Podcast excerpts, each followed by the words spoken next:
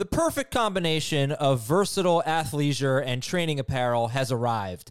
Thanks to the visionary minds of New Balance, Clutch Athletics, and Rich Paul, the designs reflect the heart of the athlete and the spirit of the community. With rising defensive football stars Will Anderson and Chase Young on the roster, Clutch Athletics brings the best innovative gear to all athletes, giving them style and performance on and off the field. Learn more and purchase Clutch Athletics at newbalance.com. This is Fantasy Football Today from CBS Sports. On his way to the end zone. Tell you what, that was a spectacular play. It's time to dominate your fantasy league. What a play! Off to the races. Touchdown. Oh, he's done it again. Now here's some combination of Adam, Dave, Jamie, Heath, and Ben. Julian Edelman will not be among the bounce back candidates we're talking about on today's Fantasy Football Today podcast. I'm Jamie Eisenberg. That's Dave Richard. That's Heath Cummings. No Adam Aizer. Last I heard, he's off in Wyoming checking on, yeah, well, you know. All right, well, we got a fun show for you today. We're going to get through uh, some of these bounce back candidates, wide receivers, and tight ends. I know you guys talked about quarterbacks and running backs on the Monday show, but obviously some big news happened Monday afternoon, two in particular.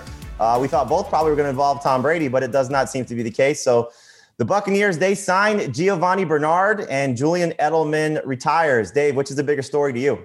Goo. That's the bigger story. The fact that Gio is pretty much already locked in as the passing downs back for Tampa Bay makes him interesting as a later pick in PPR, but it also just uh, it makes a sick mess for their running downs. Is it going to be Fournette? Is it going to be Jones? Is it going to be a game from week to week? Was Ke'Shawn Vaughn a waste of a pick by the Bucks? Uh, I don't know if we can legitimately answer any of those questions except maybe that last one. All right, so we'll get into that a little bit more. Heath, what about you? Bigger story: Edelman retiring or Gio to Tampa Bay? Well, listen, you know, I've always been Team Gio, and if I can spend six years saying he's better than Joe Mixon, I'll have no trouble saying he's better than Leonard Fournette and Ronald Jones. So this is going to be a very fun season. No, I, I, I agree with Dave. I think um, that James White role suits him very well. All right, we'll break Almost down 120 the, uh, targets to running backs in Tampa Bay last year. We'll break down the uh, the Bucks backfield coming up in a little bit. Also talk about Julian Edelman. But first, don't forget the Champions League is down to eight teams, and after this week, that number will be cut in half following the second leg of the quarterfinal stage. If you haven't already, make the Golazo podcast your audio outlet for complete UCL coverage before and after the biggest matches, including PSG versus Bayern Munich and Liverpool versus Real Madrid. Follow Golazo for premier picks and immediate recaps of all the action. Download anywhere you find this podcast. All right, so let's talk a little bit more about Gio to the Bucks because as uh, the guys just alluded to, it's going to be a crowded backfield. So you got Leonard Fournette coming back, you got Ronald Jones still there. Dave, to your point about Ke'Shawn Vaughn, both or all three of these guys are on one year deals. So maybe he is still the long term answer. We're going to talk about some dynasty uh, picks. We did a rookie only mock draft uh, yesterday on Monday afternoon. So we'll get into that a little bit. Obviously, Ke'Shawn Vaughn not a part of that, but he was a part of the rookie only mock drafts and drafts that we did last year. So maybe Vaughn is still the long term answer for the Bucks, but I don't think you're going to get much out of him for 2021. So Heath, like you said, your team Gio, Do you think all three of these guys can work for fantasy, or is this really a backfield you completely want to avoid? It's going to depend on cost. Um, but I don't think you want to draft any Buccaneers running backs in the first six rounds now. If one of Leonard Fournette or Ronald Jones takes the reins and actually becomes like the the Thunder, I guess Gio would be the Lightning. Um, then I you could see one of those guys be a borderline top 20 type running back. But if it's Fournette and Jones fighting every single week to see who's the guy that gets 15 touches, and then you've got Gio with five targets a week, I don't. You're not going to want to start any of them. It'd be a best ball only situation because they probably will have some monster weeks. You'll never know when it's going to be though. And obviously, as we saw last year, Fournette inconsistent, inactive, healthy scratch. We know about that whole story about Bruce Arians saying, if you want to be a part of a special team, you'll stick around. Otherwise, there's the door. He stuck around and playoff and Lombardi Lenny was born. Ronald Jones battled injuries uh, down the stretch was certainly a problem. Had the finger injury, uh, some lower leg problems, and we know that affected him in the playoffs. A COVID situation as well. So, uh, Dave, do you agree with Heath? Is this just the thing based on cost, or are you going to be targeting one of these guys, knowing that Fournette is also going to play on passing downs? This isn't one of those situations like in New England where there wasn't a guy that's going to play in cast patches like a Sony Michel you know, BenJarvus, Green Ellis, you know, those type of guys that uh, LeGarrette Blunt, you know, that don't catch passes. That was the primary running downs back Fournette showed last year that he could be trusted by Tom Brady, and I'm sure it's still going to be the case to a certain extent. I think Fournette can play passing downs, but you don't bring in a guy like Giovani Bernard and not let him have that shot most of the time. So maybe a little bit with Fournette. Maybe in the red zone, that's going to be where Fournette can play when it's third and eight from the 15, something like that. You'll see Fournette there instead of Giovani Bernard. We'll see. But I, I, Fournette's still my favorite of the group, but it's not like I'm targeting him. Uh, he said he wouldn't take any of these guys in the first six rounds. I might make the case that Fournette would be a late sixth round pick just because when you look at the running backs that are left in round six, there's not going to be a lot to like. And and the Bucks brought back Leonard Fournette. They brought him in figuring, okay, he was good for us in the playoffs. He got the message. Jamie, you talked about the message that Arians meant to send to him. He got it. He played great. Now he's got a chance to keep playing great. And I'm I'm getting flashbacks to last year's draftathon when the news came out that Fournette signed with Tampa Bay and Scott Engel's rationale for why he wanted no part of Ronald Jones was look at what the Bucks have done. They added Fournette, they drafted Ke'Shawn Vaughn, they brought in LeSean McCoy. Now look at what they've done some more. They brought back Fournette and they've brought in Giovani Bernard. I think I get an idea of how they really feel about Ronald Jones. And I'm ready to say, okay, okay it's Fournette who's going to be the best back. In PPR, Gio is going to be next. And then Rojo's a guy you're going to draft in the double digit rounds. That's where I'm viewing these guys. It makes the most sense. And, you know, Gio, uh, at least 30 catches in all eight seasons he played with the Bengals. But Bruce Arians not necessarily a guy that's going to shuffle in running backs just to have a pass catching guy in the field. I think he likes to have a guy that can do it all. And so far, Leonard Fournette would profile as that guy. So we'll see how much Giovani Bernard does play over Fournette, does play over Ronald Jones. It is a nice luxury for Tom Brady to have one of these type of running backs again, like right. throughout the course of his career in New England. We'll see if Bernard has that same type of impact.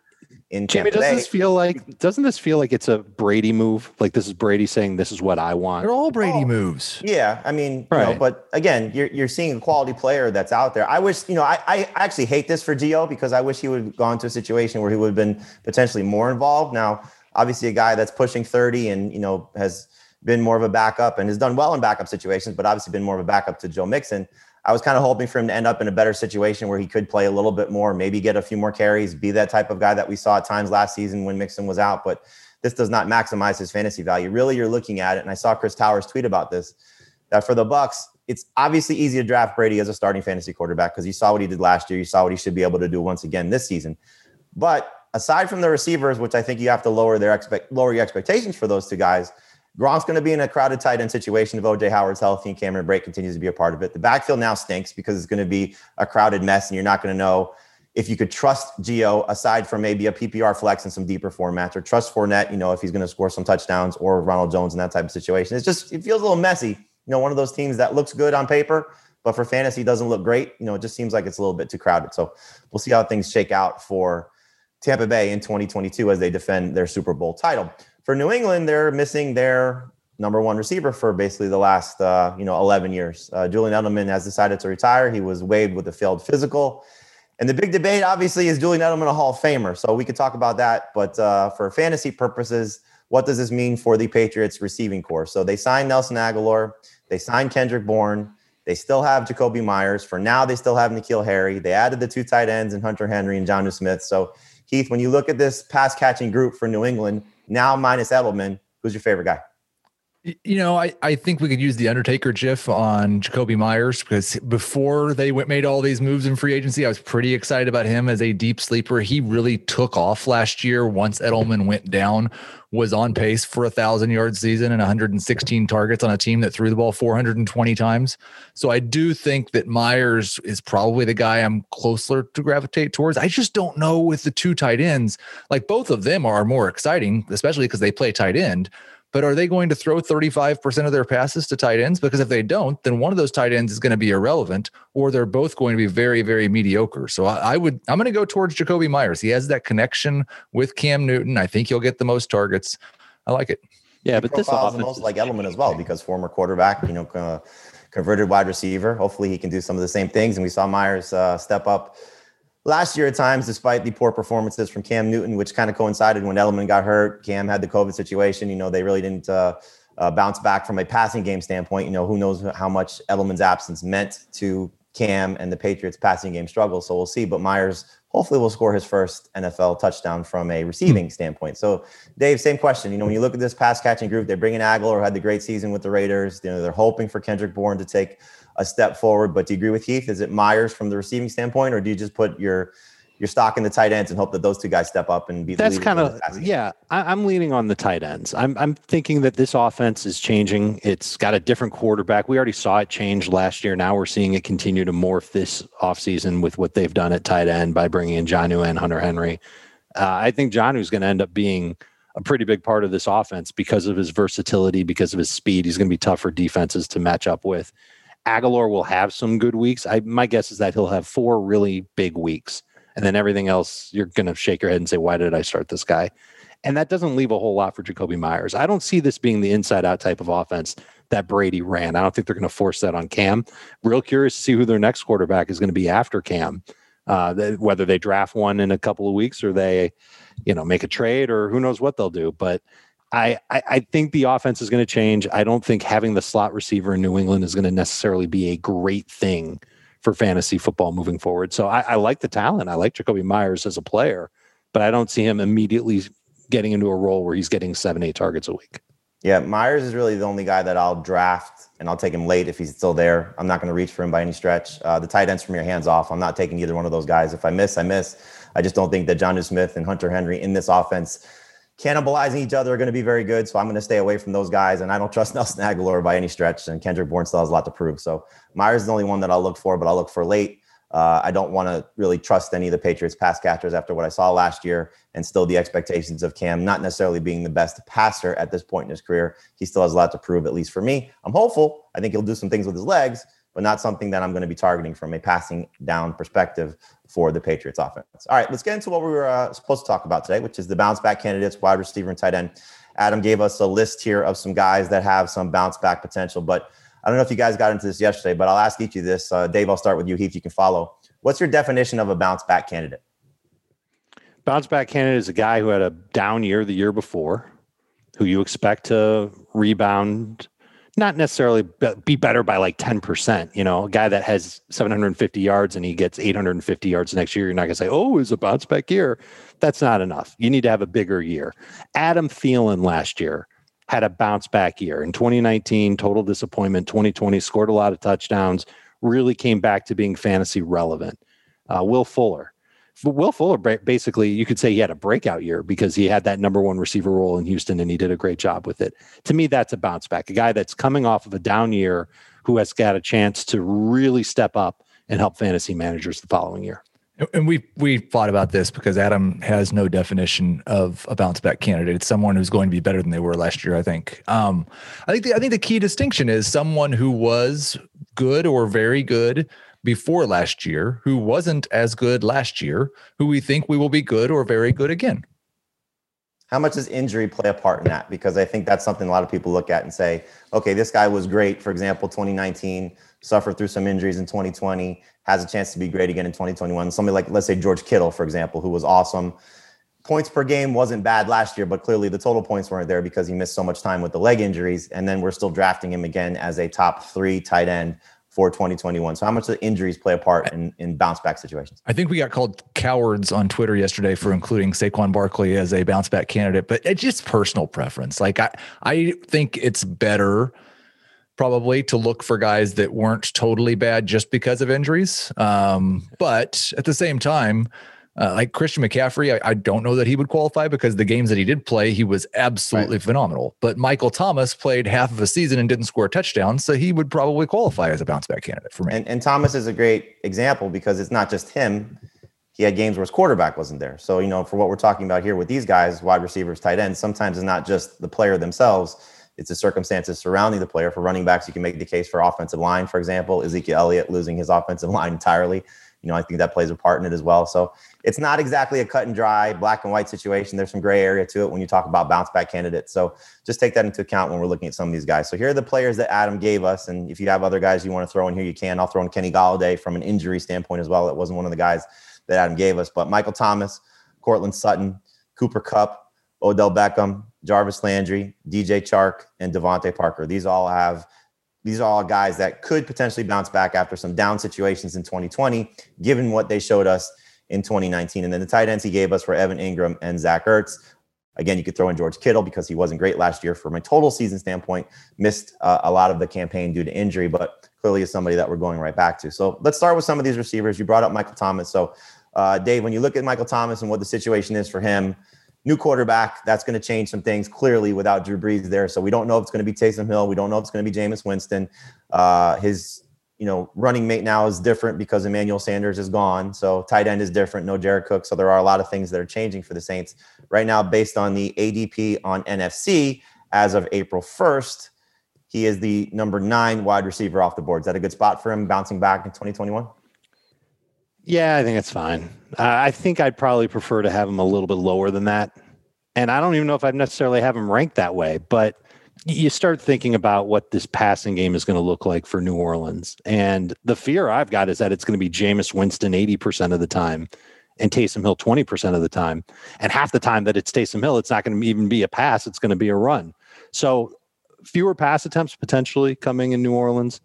Um, they got to do something to try and get a, a, talent opposite Michael Thomas. Otherwise, it's going to be a lot of double coverage on him. And for a guy who's a great route runner, but not necessarily a speedster, that could be a problem. It's going to certainly deter uh, an inexperienced quarterback like Taysom Hill throwing to him outside of you know a slant, which is what he did like eighty percent of the time last year. And Jameis isn't nearly as accurate as Drew Brees, so I'm a little nervous about Michael Thomas. Certainly in non PPR, uh, I think you can actually make the case that he's not even a top 12 fantasy receiver. It's full PPR where you're still expecting him to lead the way in targets by a large margin that you can count on those catches carrying him to a top 12 finish. Uh, I, I think he'll be I think he'll be pretty good. I just don't think he'll be the guy that we saw two years ago. All right, so Heath, uh, clearly the targets were just amazing in 2019, and Brees was amazing. When Brees wasn't there, Bridgewater was actually better for Michael Thomas in that stretch of five games. You know, he just peppered him with targets. But I think you look at the games where Brees missed this year with the rib injury. Taysom Hill leaned on Michael Thomas. And, you know, I know Dave said they got to find a second receiver opposite him. He's really never had a second receiver opposite him that has stepped up. It's been Alvin Kamara, it's been the tight ends, it's been the group uh, really as a whole that have helped. And obviously, Brees's accuracy has been a big part of that. But uh, you look at this again, the number nine receiver off the board for a guy that's shown you so much in the early part of his career, was still okay at times last year, despite the quarterback change and the injuries he dealt with. Can you buy back into Thomas bouncing back in 2021?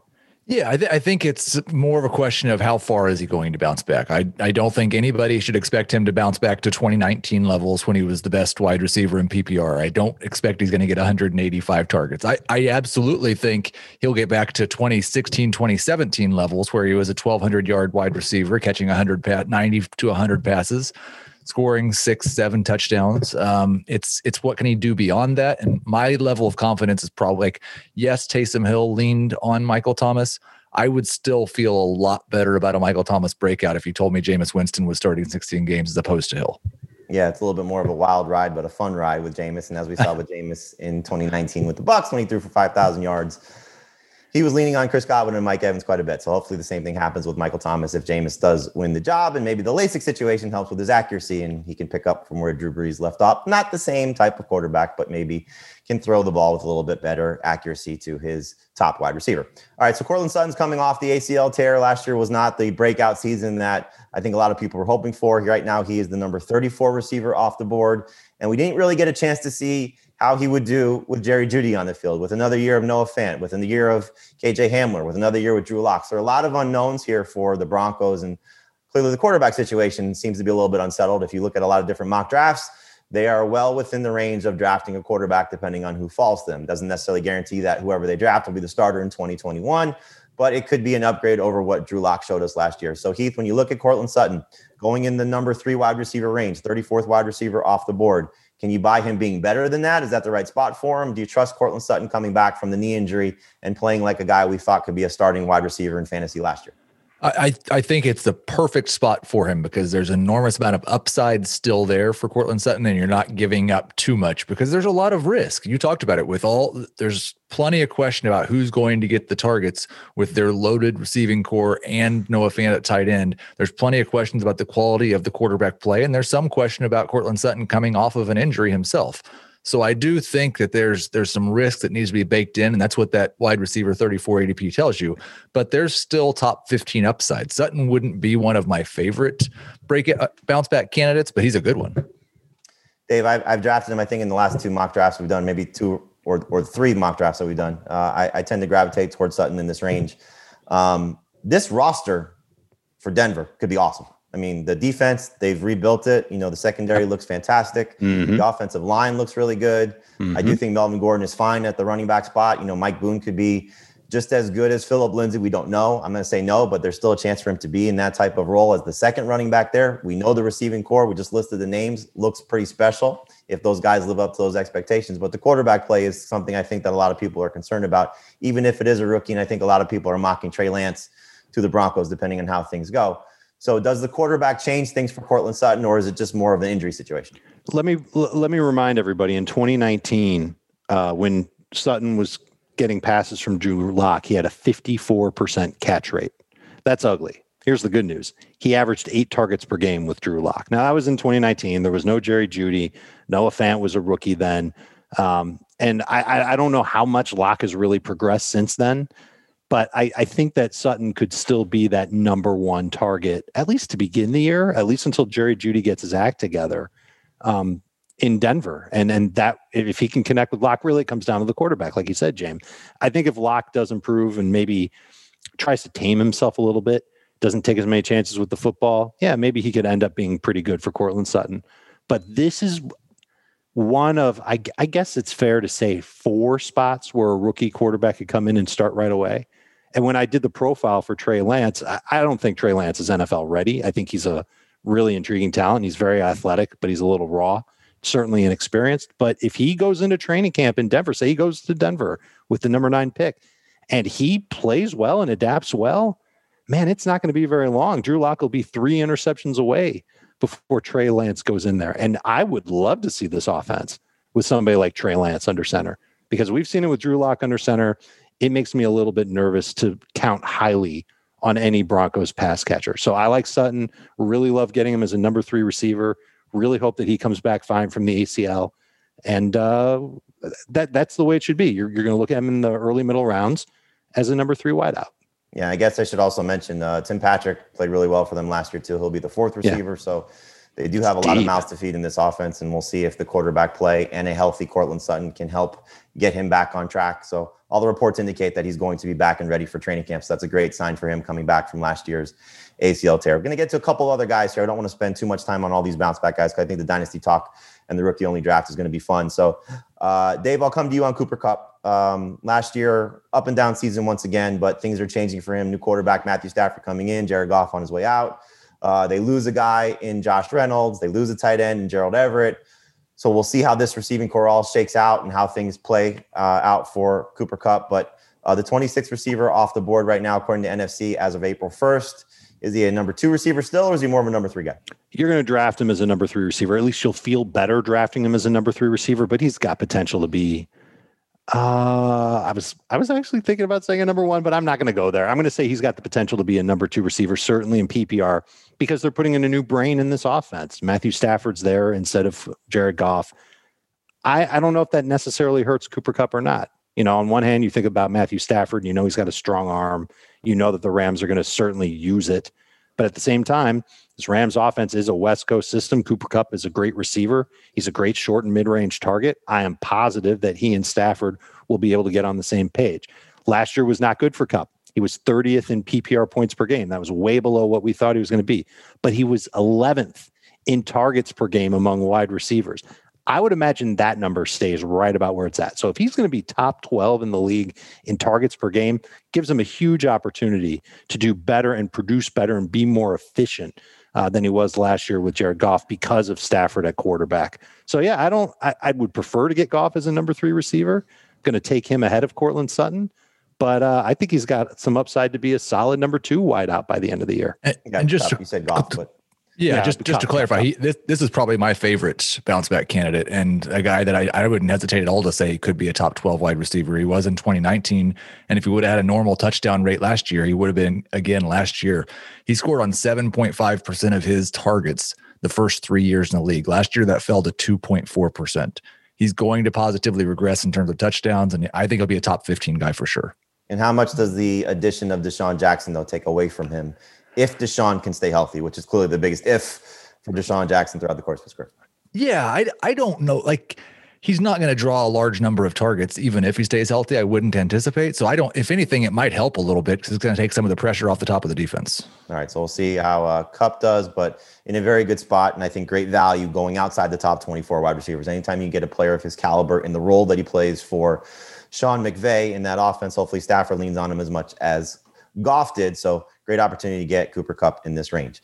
Uh, Heath, I'll go to you on the two Browns guys, and then we'll go to the tight ends. But Odell Beckham and Jarvis Landry. Beckham is the 32nd receiver off the board based on NFC ADP. Landry's the 45th wide receiver. Both guys clearly in different situations. Beckham, we know the expectations are always going to be high for him based on what he did as a Giant, coming off the knee injury for him.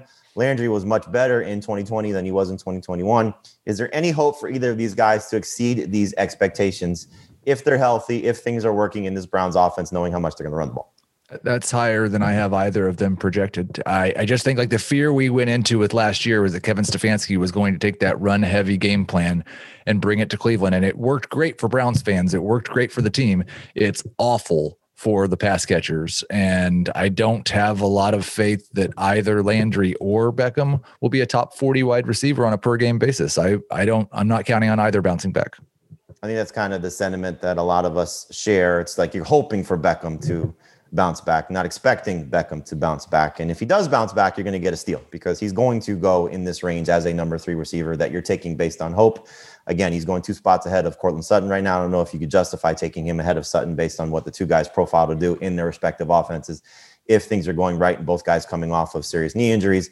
And for Landry, he's going to benefit if Beckham's not there, but to what extent will he benefit? And we'll see with the Browns bringing back Rashard Higgins, keeping the tight ends. You know, again, it's a very crowded offense with the two running backs of uh, Nick Chubb and Kareem Hunt and Baker Mayfield. Played very well in 2020. This isn't about him as a quarterback, but more of the offense from a fantasy perspective. Not a lot to like about the passing game because of how few that they will throw the ball, how little they will throw the ball. Which will impact these two guys. All right, let's look at the tight ends that Adam suggested: Evan Engram and Zach Ertz. I don't know how much time we need to spend on these guys. Again, if you want to, you know, suggest any other tight end that you think can bounce back. I'll throw again George Kittle out there from an injury perspective. So hopefully he's healthy and can play 16 games and maybe the quarterback situation, whether it's Jimmy Garoppolo or Mac Jones or Justin Fields or Trey Lance or whoever they're going to end up taking it three. Please don't be Mac Jones, that it ends up working out well for the 49ers. So, uh, but Dave, in terms of these two guys, Zach Ertz, Evan Engram, do you have faith in either of them to return as top 10, top 12 fantasy tight ends in 2021? Nope. Neither one, not not Ertz. Neither one. Well, well, certainly not. In, in, given their current circumstances, and Engram is a lot easier to figure out at this point than Ertz because we don't know what team Ertz is going to be on. But right. adding Kenny Golladay is is is a clear sign that okay, Giants want to have a clear number one alpha receiver. They got it with Golladay. We know that Sterling Shepard's still going to have a good role in this passing game. I think the coaches have had it with Evan Engram. They're going to roll him out there and they're going to let him play, but he makes too many mistakes for them. Can't ascend, can't evolve into a better pass catcher for them. I think he kind of stinks. And I think mm-hmm. fantasy managers have learned that the hard way over the last year and a half with Evan Engram.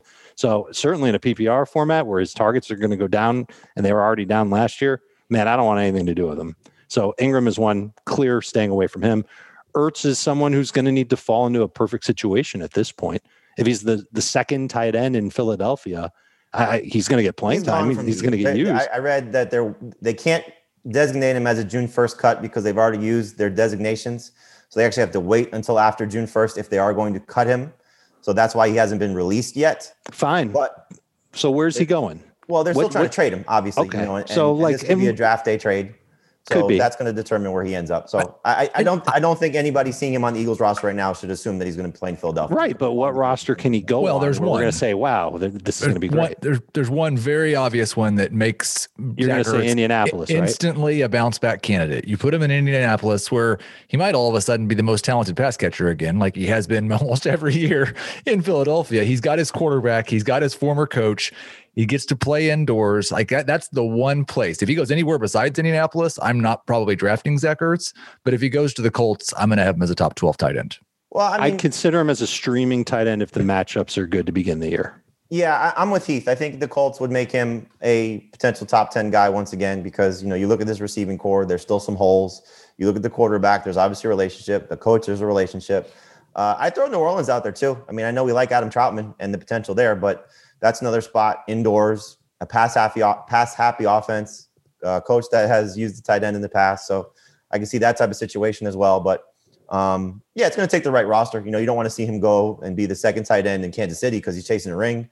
And, uh, you know, playing in that offense would be great for Mahomes, but it wouldn't be great for a guy like Zach Ertz. So we'll see. Uh, not a lot of great bounce back candidates when you're taking injuries out of the equation. Again, looking at Kittle, maybe Mark Andrews as well can bounce back to his 2019 uh, level of, or 20, excuse me, 2019 level of performance as opposed to what he showed you at times in 2020. So we'll see what happens with the tight ends, but the receiver is a little bit more interesting, and we'll spend a lot more time throughout the course of the offseason talking about these bounce back candidates. Right, we're going to take a break right now. When we come back and get into uh, our rookie only mock draft that we did on Monday, get to some of your emails as well. So stay right here to FFT. What's up, everyone? I want to tell you about a car that you are going to love. Check it out. The all new Hyundai 2024 Santa Fe is equipped with everything you need to break free from the dull work week and embark on an adventurous weekend with your family. The all new Hyundai Santa Fe's features like available HTRAC all wheel drive, standard third row seating. I love that. Available dual wireless charging pads ensure that you can take on any adventure. So let's say you're ready to take the family on a camping trip or something like that. The Santa Fe is perfect for you. You've got all wheel drive, you can load everyone up in the third row. It's time to start being adventurous, and you need the right car, and that's the Hyundai 2024 Santa Fe. Learn more about the all new Hyundai Santa Fe at HyundaiUSA.com. Call 562 314 4603 for complete details. Okay, picture this. It's Friday afternoon when a thought hits you. I can spend another weekend doing the same old whatever, or I can hop into my all new Hyundai Santa Fe and hit the road. With available HTRAC, all wheel drive, and three row seating, my whole family can head deep into the wild. Conquer the weekend in the all new Hyundai Santa Fe. Visit HyundaiUSA.com or call 562 for more details. Hyundai, there's joy in every journey. We did a rookie only mock draft on Monday, April 12th, looking at the rookies heading into the NFL draft. Obviously, this will change dramatically once they end up on their teams. But Heath likes to torture us and make us go three rounds in our PPR rookie only mock draft and four rounds in our Superflex mock draft. You can see the full write up of those drafts when it's published on the site on CBSSports.com. But We'll go through the PPR mock draft. We'll look at the quarterbacks in the Superflex mock draft because basically the order of the skill players didn't change much. We did flip around the, the draft order for the participants in the draft, but the skill players kind of went in the same spots that they did in the PPR draft. So here's the first round. Uh, we'll go we'll go six at a time, and we'll look at uh, how these guys could potentially go depending on the teams that they end up. But uh, the draft order was Heath Cummings was first, I was second, Dave Richard was third. Dan, I'm not going to try and pronounce his last name, was fourth. He's one of our editors. Uh, Chris Towers was fifth. RJ White was sixth. And then we went back to the first six guys again. But here are the first six picks in the rookie only mock draft Ja'Marr Chase, wide receiver from LSU, Najee Harris, running back from Alabama, Kyle Pitts, tight end from Florida, Jaylen Waddle, wide receiver from Alabama, Travis Etienne, running back from Clemson, and DeVonta Smith, wide receiver from Alabama. So, Heath, this was your baby.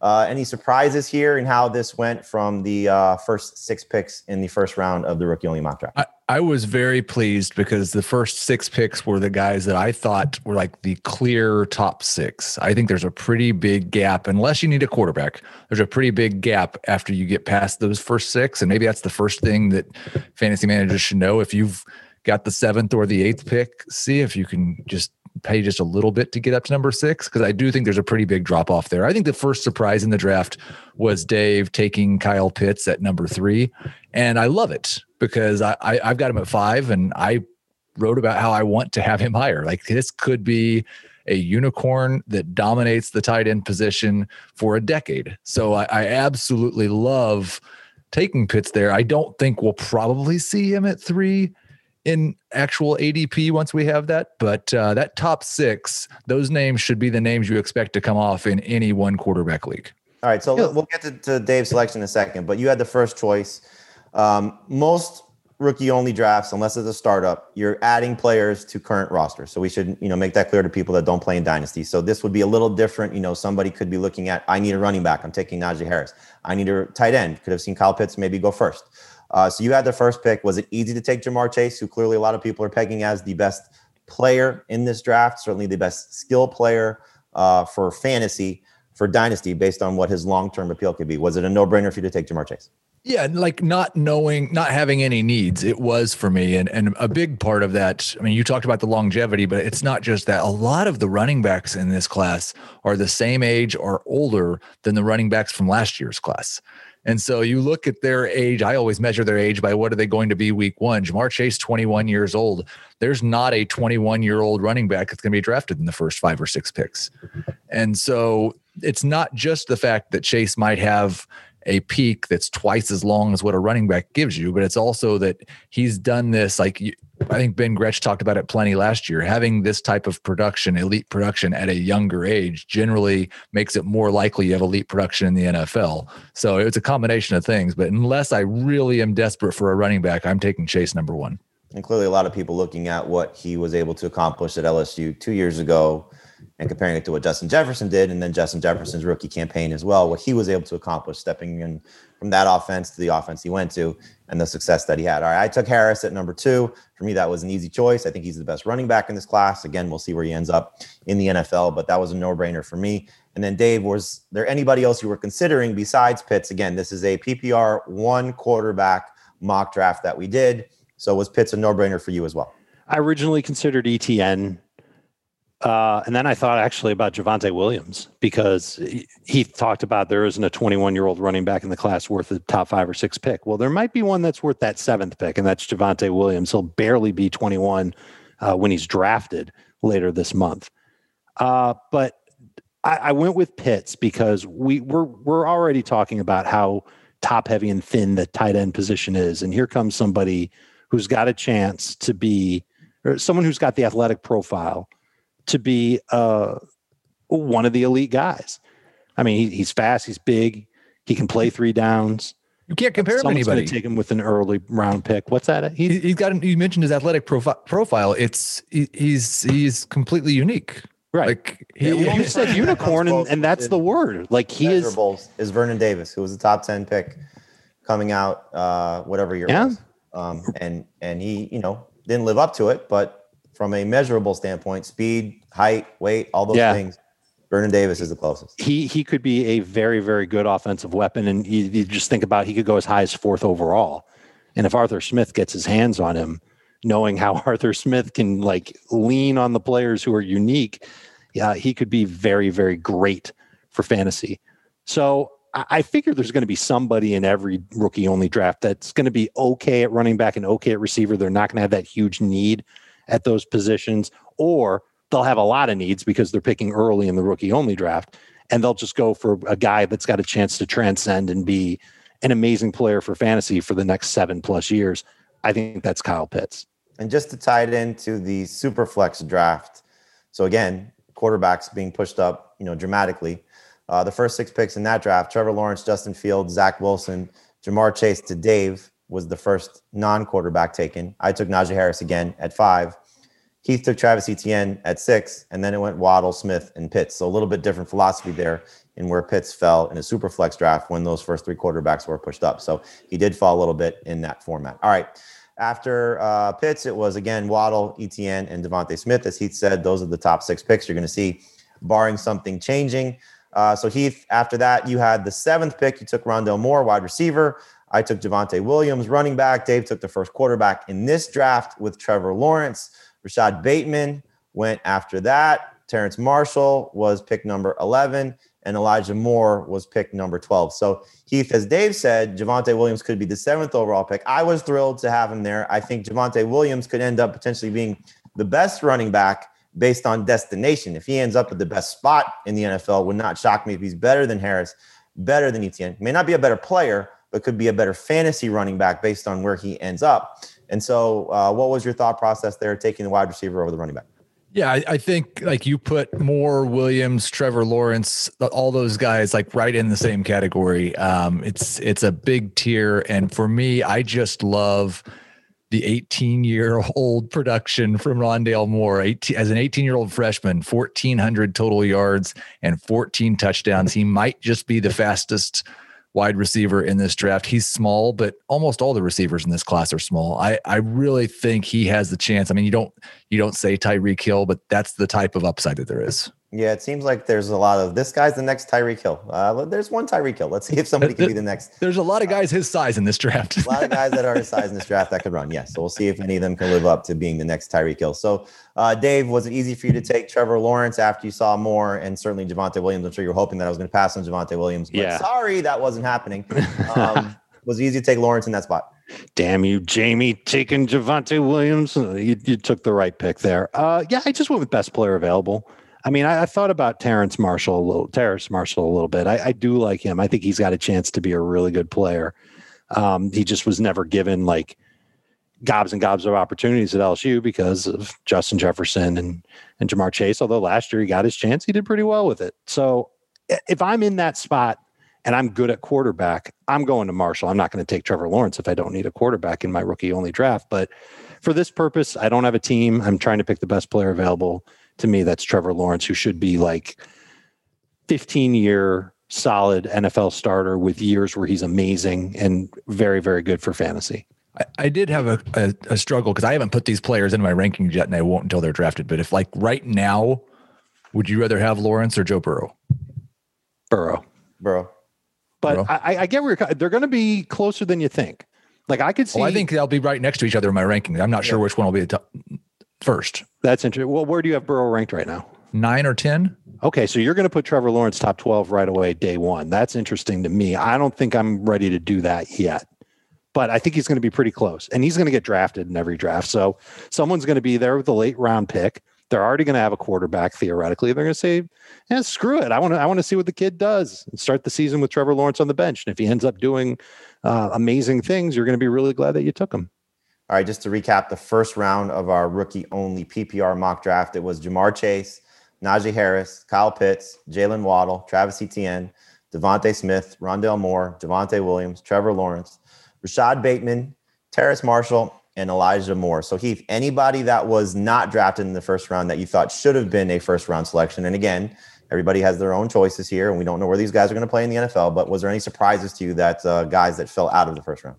I don't think there were surprises. I like. I think um, the worst, my lowest rated player was number thirteen that went in the first round. So twelve of my top thirteen were taken in the first round. The only player that wasn't was the guy that I took with the first pick of the second round, Kadarius Toney, and I've got him at number eleven. So like, I and I again, I think you look at those wide receivers in that range, all the way from Rondale Moore down to Bateman, and I and it's just those guys will be reordered once we find out how early they're taken and what type of landing spot they get. But there's a lot of potential, and a couple of them will be worth a first round pick.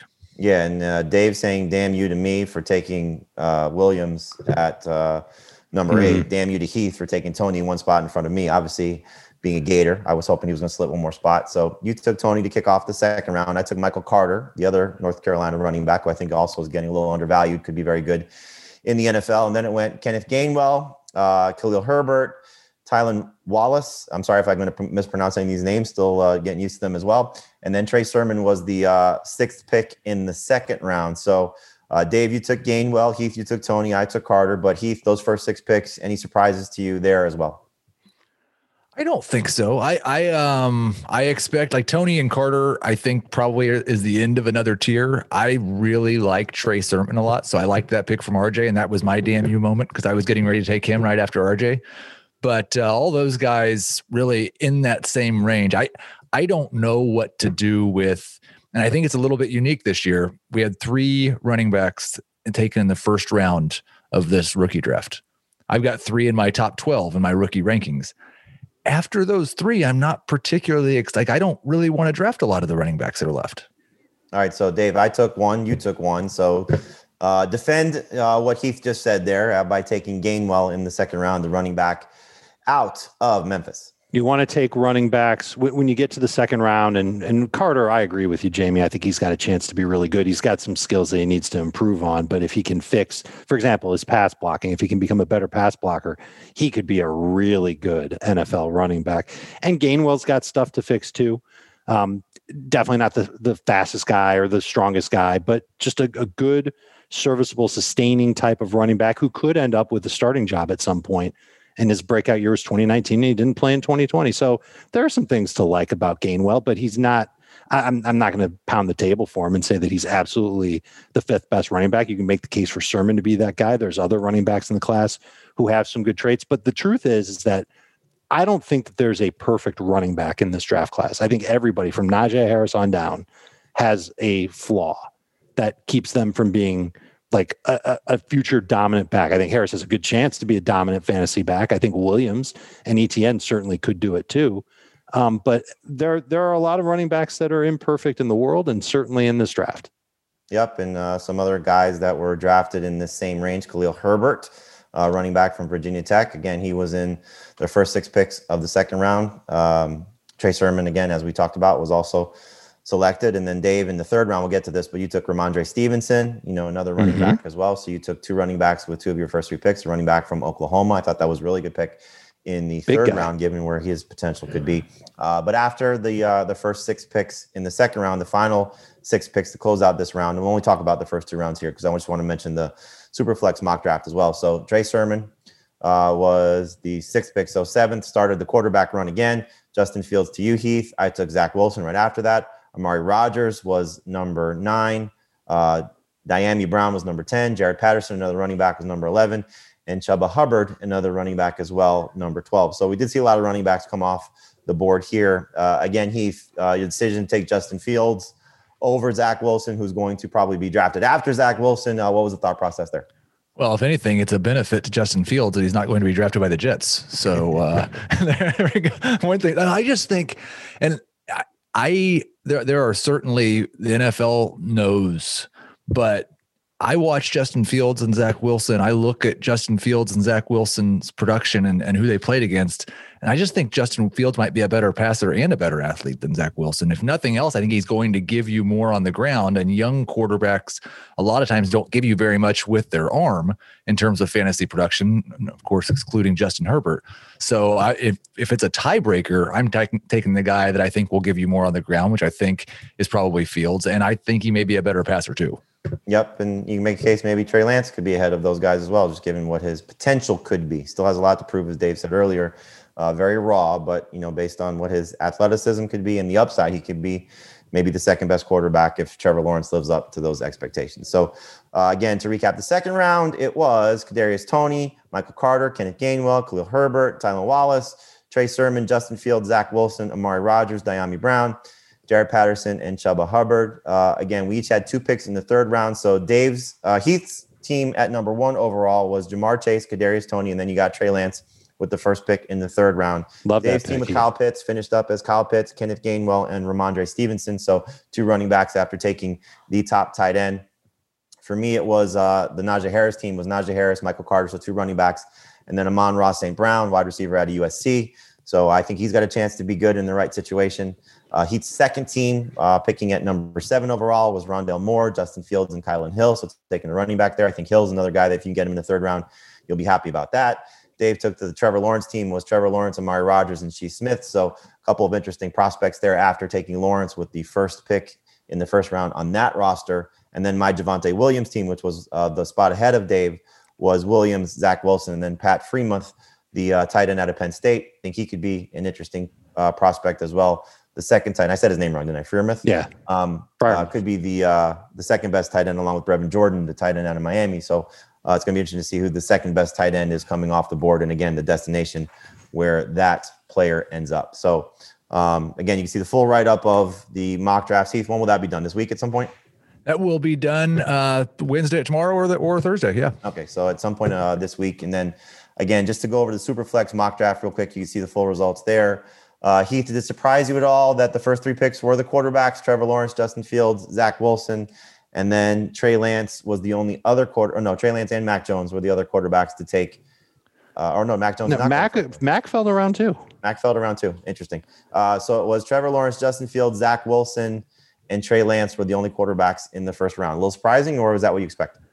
I think that's probably what you expect. Like in a in a uh, an actual draft, as you talked about, where you have to fill holes, and there's probably going to be a team in the first three picks that it feels really good about their quarterbacks and is awful somewhere else, and so that probably won't happen. But those three guys, and this is what we talked about on FFT and five yesterday. The great thing about a super flex rookie only draft is how much more valuable those middle picks become because you see, as we talked about, Kyle Pitts falling to eight. You see uh, Etienne at, at six or seven. Like that, you're going; those picks become a lot more valuable because the quarterbacks go early. And if maybe one of those quarterbacks doesn't go early, then you have a chance to land a, a, Justin Fields or a Zach Wilson in the middle of the round, and they're a lot more valuable in a super flex league. So this does really make the. Uh, that's why we went four rounds, which was even more torture than three in the first mock. Some other quarterbacks that were selected. Kyle Pitts was actually nine. I think I misspoke when I said it earlier. Pitts was the ninth pick off the board. Trey Lance was ten. Uh, I took Javonte Williams at eleven again, and then you took Rondale Moore at 12. Uh, I took Kellen Mond with the uh, second to last pick in the second round. Dave, as you said, you took Mac Jones with the fifth pick in the second round. I took Kyle Trask with the uh, sixth pick in the third round. And so, you know, some interesting guys there. And and, and I know, look, obviously, he took a quarterback toward, too. I don't, you might have missed it, but Davis Mills was the last pick. Oh, Davis Mills. I'm sorry. Yes, you did take Davis Mills right after Kellen Mond. I, I struggled with that one, actually, to be honest with you. Um, I think Mond fantasy wise could be a little bit better, but Mills in the right spot could be great. Right. Uh, but that was a tough choice for me taking Mond over uh, Davis Mills, and Pete Prisco really loves Davis Mills, so uh, interesting guy. Really, I didn't know that. Stanford. Um, uh, I think one thing to keep an eye on, and we sort of have, saw this develop last year, is there's going to be a lot of quarterbacks drafted in the first round, and obviously those are going to be the guys that have the chance to start. But think about Jalen Hurts last year. Went to a situation where nobody expected him to be the franchise quarterback one year later because Carson Wentz had just gotten that big contract extension. But that's the way the NFL works right now. So don't be afraid to pull the trigger in the second round on a guy like Mond or Mills if they're not starting in their rookie season, or a guy like Trask, or however these quarterbacks are going to shake out going into their rookie years. Because by 2022, they could be potential starters. You'd like to have those guys stashed on your bench or in the taxi squad if you have the ability to do so. So there's your uh, rookie only mock drafts, PPR, Superflex. Heath will have those full write ups on the site on CBSSports.com. Before we get to your emails, just want to let you know, FFT listeners, the baseball season is here. If you want to dominate your fantasy baseball leagues, then you should be listening to Fantasy Baseball Today in 5. Stay up to date with all of the latest news, waiver wire advice, pitchers to stream, and hear which players off that are off to hot starts are actually good in just five minutes or less.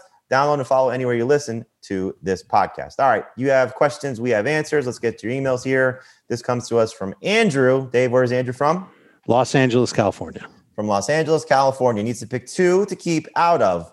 Bounce back candidate Michael Thomas, Joe Mixon, Clyde Edwards Helaire, and Antonio Gibson. He has three keepers for next year, and then it goes to zero keepers the following year. So I'm not exactly sure what that means, but uh, has to pick two of these guys Michael Thomas, Joe Mixon, Edwards Helaire, Antonio Gibson. Dave, I'll give you this one. I think uh, it sounds like you can only keep them for one year. So take the two guys that you would draft the highest out of this group. For me, that would be Edwards Helaire and Gibson. Edwards Helaire and Gib- over Mixon. Yes. Okay. Heath, you agree? Um, I would go Mixon and Gibson. Yeah, I would go Mixon and Gibson myself. Uh, I just think the upside is there a little bit higher with those two guys. So we'll see, but uh, don't know if it's PPR, non PPR, didn't specify. So, Andrew, there you go. A little different opinion on uh, the answer here of your three keepers. All right, Matt from Philadelphia. Hey, Sam, Teddy, and Will. Any idea?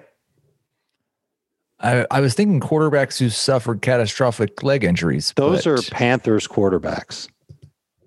Sam Darnold, Bridgewater, Grier. Yeah, good call. Yeah. Matt from Philadelphia, clearly a Panthers fan. All right.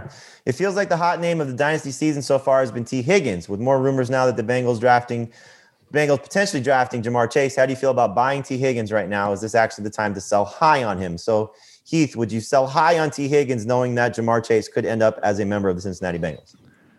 I, I don't know. Like it, it all depends on what you consider selling high. I've got him at number 16 amongst my dynasty wide receivers. So if I was selling high on him, I'd have to feel like I was getting a, a borderline number one fantasy wide receiver to do it. So who's the guy that's in the top 15 that you would consider maybe trying to flip Tee Higgins for? Um, on a contender, I would happily trade Tee Higgins for Michael Thomas. I would trade Tee Higgins for Terry McLaurin. I would trade Tee Higgins for possibly DJ Moore. Would you rather have Tee Higgins or CeeDee Lamb right now in Dynasty? Lamb for me. All what right, so about maybe- what about Higgins or 1.07? Uh, Higgins, Yeah, I think I'd agree. What if it was 1.06? probably six. Yeah. Yeah, I, I think think I'm it's with not you. a bad idea on to try and shop Tee Higgins now, just in case they do get Ja'Marr Chase. Not that he's going to be bad if they get Chase, but clearly a little bit of a downgrade coming because I think Chase coming in would be better than AJ Green. I don't think that's a big shock to say based on what Green showed you last. Year. Yeah, but So, then Joe Burrow is going to be on his butt 20 times. uh, well, we'll see. Still Well, was among the we leaders. saw it Uh, happen. yeah, but he still was among the leaders in pass attempts per game last year and top 10 in passing yards per game. So the pass catchers could still benefit even though he's running for his life. All right, Steve, where's Steve from, Dave? Steve is from uh, Missoula, Montana. All right, he has uh, Kamara. I'm assuming he spelled it Kamari, but I'm gonna guess it's Kamara as one of his top two keepers. Uh, other keeper choices would be Darren Waller or AJ Brown. Is that just easy, AJ Brown? I think so. I'm keeping AJ Brown. Yeah. Yeah, I would keep AJ Brown as well. There you go, Steve. Uh, Dan, where's Dan from? Dan is from uh, League City, Texas. All right, Dan from League City, Texas. Can I have your opinions on what majority is needed to implement a significant change in a dynasty league? We have a small eight man league, which is extremely competitive. It has just been decided on a vote of five to three that the league should be changed to a two QB or super flex, two QB or super flex league to utilize the quarterbacks available on benches in the waiver wire. I think we all agree this is necessary for longevity. However, the people who have voted yes obviously have the backup quarterbacks to fill immediate holes, whereas the three who voted no do not. Is this a change that should be put forward now to start next year to allow for fair roster reconstruction, or do we just have to accept the decision? So, Heath, changing rules in a dynasty league or changing the format of a dynasty league uh, when it benefits more owners, more more managers than not, is that something that should be allowed, or should you give it a year to sort of allow this to maybe make some changes? I've actually thought about this in our YOLO league and not done it because of the headache of it. Um, but I think I, I mostly agree with the majority rules. And this is one of those changes where I would not make it effective the following season. Uh, This would be a 2022 change for me. Um, I think it should be the same type of thing if you change the number of keepers in a keeper league or something like that. Um, make make it a one year in the future. That's exactly what we did in our keeper league. We changed a rule, but we made it a year in advance so that everybody had a year to go and get themselves ready. Now, And the I- people that aren't ready and the people that are complaining are going to forget about it and not do anything about it, and then they're going to complain about it next year too. Probably. Yeah, but but at least But- you've given them 365 days fair Yes. warning. You know what I mean? Like at least you, as a commissioner, you could say, "Dude, we talked about this. We didn't make it official." The only way I would make it the make the rule official the very next year, i.e., this year, would be if it was uh, the uh, unanimous. Yeah. Eight teams out of eight all say, "Yeah, let's do it." That means everybody's excited. Do it in 2021. I guess the other side of this, though, would be they probably voted on this maybe late March or early April. The season doesn't start for another five months. What would be the harm in encouraging more trades, in changing the approach to the rookie only draft now? Like, why would that be a bad thing to implement this now? It's Because not like you need a full year to change these things. You can change these things in five months. Sure, but you're still doing something to benefit the the five fantasy managers that are Oh. deep at quarterback. the, the only thing, like, It's also an I- eight team league. There should Yeah. be plenty of quarterbacks still available. if it was a 12, like our league's a 14 team league, and it, it would be a nightmare to make that change in the middle because it would be legitimately hard for some team to acquire a second quarterback, especially since they don't log into the league for years at a time. But um, for in an eight team league, I I think they should be able to make that. Like, how many quarterbacks are on the waiver wire? Yeah, I mean, unless, you know, we're, we're talking about 30 man benches. True. that you know you're hoarding Mahomes and Kyler Murray and Russell Wilson, you know, and Matt Ryan. You know, you may have four or five quarterbacks on your team, but I just think that would encourage more trades for this year and make it a little bit more fun, and also change the approach for the the the rookie only draft, which will probably be changed anyway because people have to start looking ahead to next year. But I would change it personally uh, for this year to make it a little bit more interactive in terms of the trades. All right. Last email of the day comes to us from Taco. Greetings from a city east of Beijing. So Taco wants to know he's in a 12 team dynasty superflex. This one's fun, and I'll be facing this decision, it seems. Najee Harris and DeVonta Smith or Jaylen Waddle, or Ja'Marr Chase and Travis Etienne or Javonte Williams. I'm assuming that's the Williams who he's referring to. So um, I'm guessing it's a trade or some draft decisions, but which side would you rather have? Najee Harris, DeVonta Smith, or Waddle. So pick your favorite of the two there. And then Ja'Marr Chase or Travis Etienne, Ja'Marr Chase and Travis Etienne or Javonte Williams. So either the top running back and the second or third wide receiver, or the top wide receiver and the second or third running back.